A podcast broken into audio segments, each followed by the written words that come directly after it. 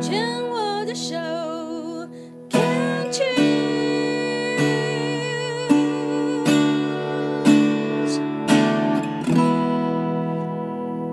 病虫害防治第二段要继续跟 Jessica 聊一聊。Jessica 是一位三十多年的呼吸治疗师，而且照顾的病人都是急重症的病人，而还从事临床教育工作。平常喜欢散步、遛狗、看书、学习新事物、跟朋友聚会。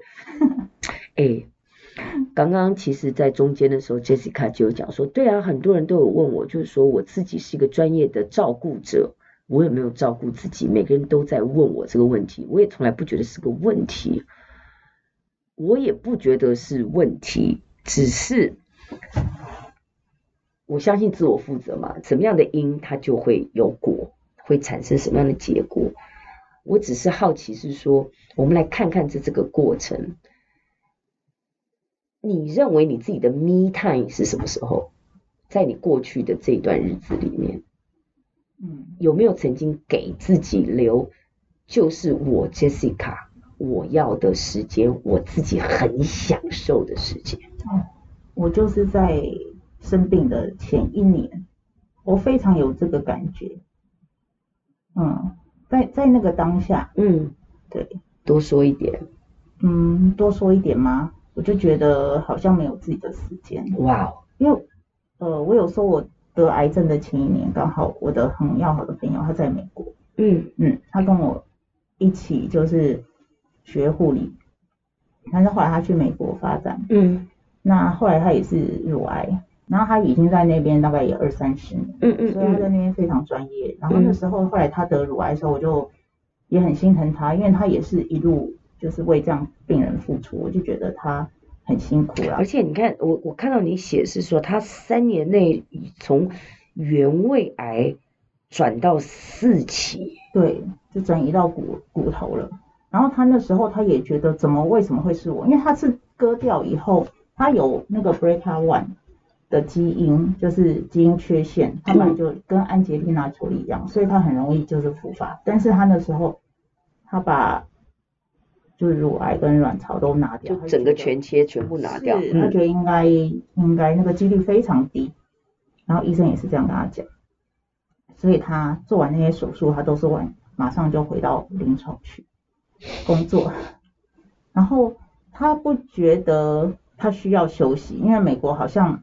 你他没有什么很多的病假，他那时候也觉得自己这样子治疗应该是结束了，然后后来他就觉得，哎、奇怪，因为有一年我去他们，我就就去他开完刀，我去美国找他玩，完了以后回来，他就跟我说，哦，那时候，嗯、你回台湾以后，我的体重忽然胖了八公斤，哎，嗯，那我们那时候都没有想到是因为那个复发的问题，因为复发。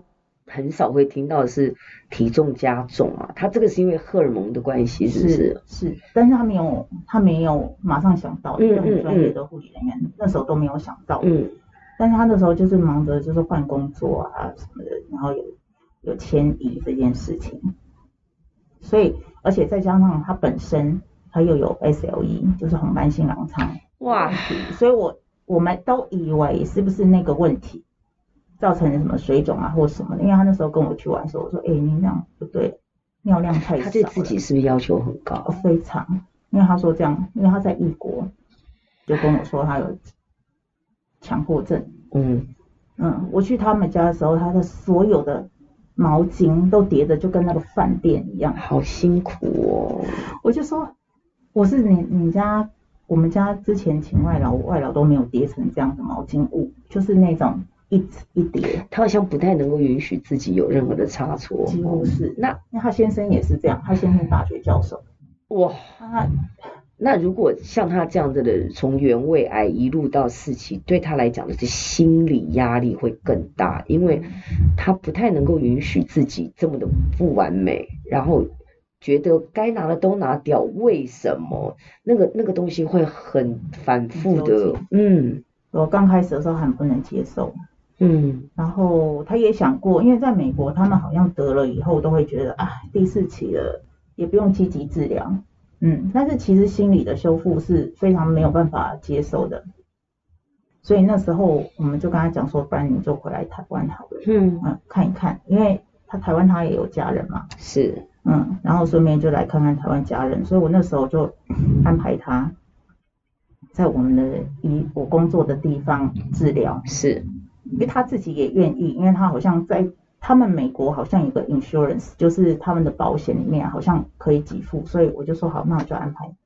嘿，所以那一段时间我也是有在照顾他，再加上那时候我们医院刚好是，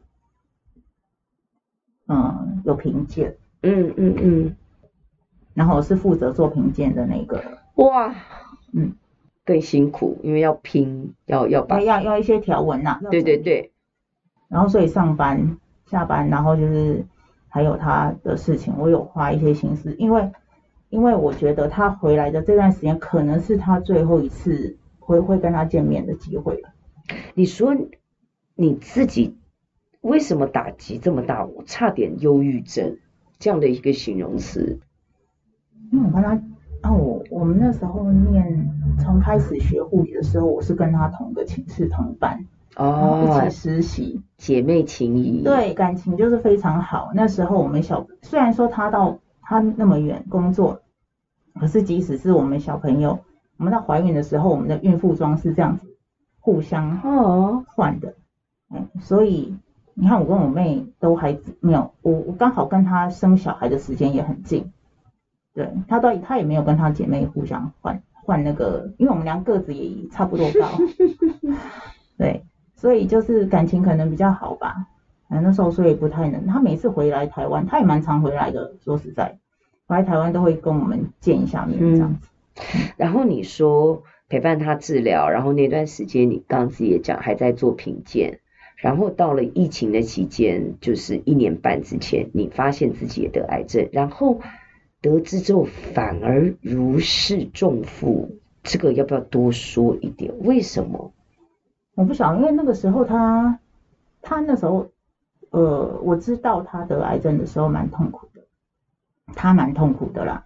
然后我那时候我就觉得，因为他会跟我说他哪里不舒服啊，然后我就想说，哎，很可怜，如果我可以帮他分摊的话，该多好。我那曾经这样子讲过，所以你的如释重负是说，果然，对。因为我就觉得很好奇，说是如释重负，是你反正因为你们好到他得，你也要得，这样帮他一点点。那我那时候只是想说，哎，你你那么痛，因为他跟我说是哪里痛，那骨头转移是很痛的。然后我我就觉得，如果可以帮你分担就好了。所以，呃，讲到这里，我听到这里，Jessica，你的个性会不会？我就直说了，我的观察是有没有可能就是你在。人我的分际上面，那个界限其实是没有很清楚。就是你对于你在乎的人，或者是你要照顾的人，你是会忘了自己，然后把整个人都投进去的，去去为对方去付出，然后去去尽心尽力的做，劳心劳力的做，甚至都把自己放在对方的后面，这样子。嗯。也许，也许，嗯，因为我可能我之前面对的人，他们都是，你知道，你有多少我就要多少的感觉，嗯嗯，所以我从来都不觉得我是不是太多了，因为从来没有人这样跟我讲过，是不是给好像都不够，甚至好像说可以多一点，那就再多一点，对对对对对对，我碰到的就是都是这样子，所以我们医疗人员其实都是，嗯，怎么说啊，我们都会。我们的同样的那个什么，我们的个性一定都要笑点很低，很容易笑，就是很容易忘记，嗯，很容易忘记痛苦。那是你们排解压力的一种方式，你们必须要这样。对，嗯，不然每天呃生老病死这样子的看，对啊、呃，你必须要自己找到一个方式。有人也许是压抑，有人是没看到。你是笑点低，让自己嘻嘻哈哈过去。对，我们的同事都是都是这样的，嗯，大部分的，如果如果可以这样子待在那种长期压力的人，大部分的个性都还还不错。嗯哼嗯哼，嗯，你会发现大家都是。我之所以刚刚会提说是那个界限不清，其实这个就是一个蛮重要的议题，因为你跟你爱的人，或者是你跟你的治疗的病人没有分开的话，你就会被卷进去，嗯，然后你自己的健康也会有问题，嗯，就是你你可能会上心，你你知道我的意思吗？然后你是不自觉的，你觉得我笑一笑可能就过去了，可是那一点一滴都在这里，哦。都在这里。我的家人一直觉得我付出不够啊，好辛苦哦。对，你是家里排行？我是第二个，老二。对，老二永远是做死做活的那一个。但是我那时候这样讲，其实我先生也会觉得我很少在家里陪他。今天早上我来这边的时候，他还一直跟我抱怨。他现在退休了吗？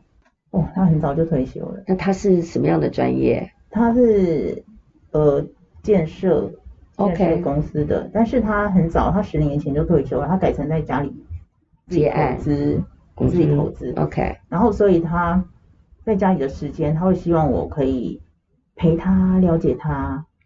好哟。重点来了哟，刚刚我们已经提到了，就是说个人的界限不是很清楚，就人我之间的分际没有画得很清楚，因为这不是坏事，因为我们一讲到个人界限，很多人讲说那这样会不会太自私了，对不对？那你又讲到了先生在 complain，家人在 complain，你都不够不够。重点是，如果你的界限不清的话，你就会相信他们说的，嗯，你就会买单。照单全收，你就会觉得自己好像真的不够。那我应该要多做一点，我应该要抽时间给你。可是，它是事实吗？那你的时间就是只有二十四小时了，你都给了这些跟你要的人，你也很慷慨的给他们，因为你你你就觉得应该嘛。可是那你自己嘞，真的到最后真的就是自己生病啊。特别你刚刚也讲，就是在生病之前确诊自己得癌症的乳癌的一年半以前的那一年，特别有这种感觉，就是没有自己的时间。我想要自己的空间，嗯，我就一直说我想要自己的空间。嗯哼，为什么我没有自己的空间？是，对，嗯哼，好哟，嗯，这一段我们就先聊到这边。嗯下一段我们要继续来聊一聊。好啊，那生病了之后，因为我都不觉得是坏事。那生病了之后，你自己也讲了，就是说，哎，觉得要对自己好一点。那你有做了什么样的事情？然后有没有去试着真的创造一个属于自己的空间？我们待会儿来聊聊。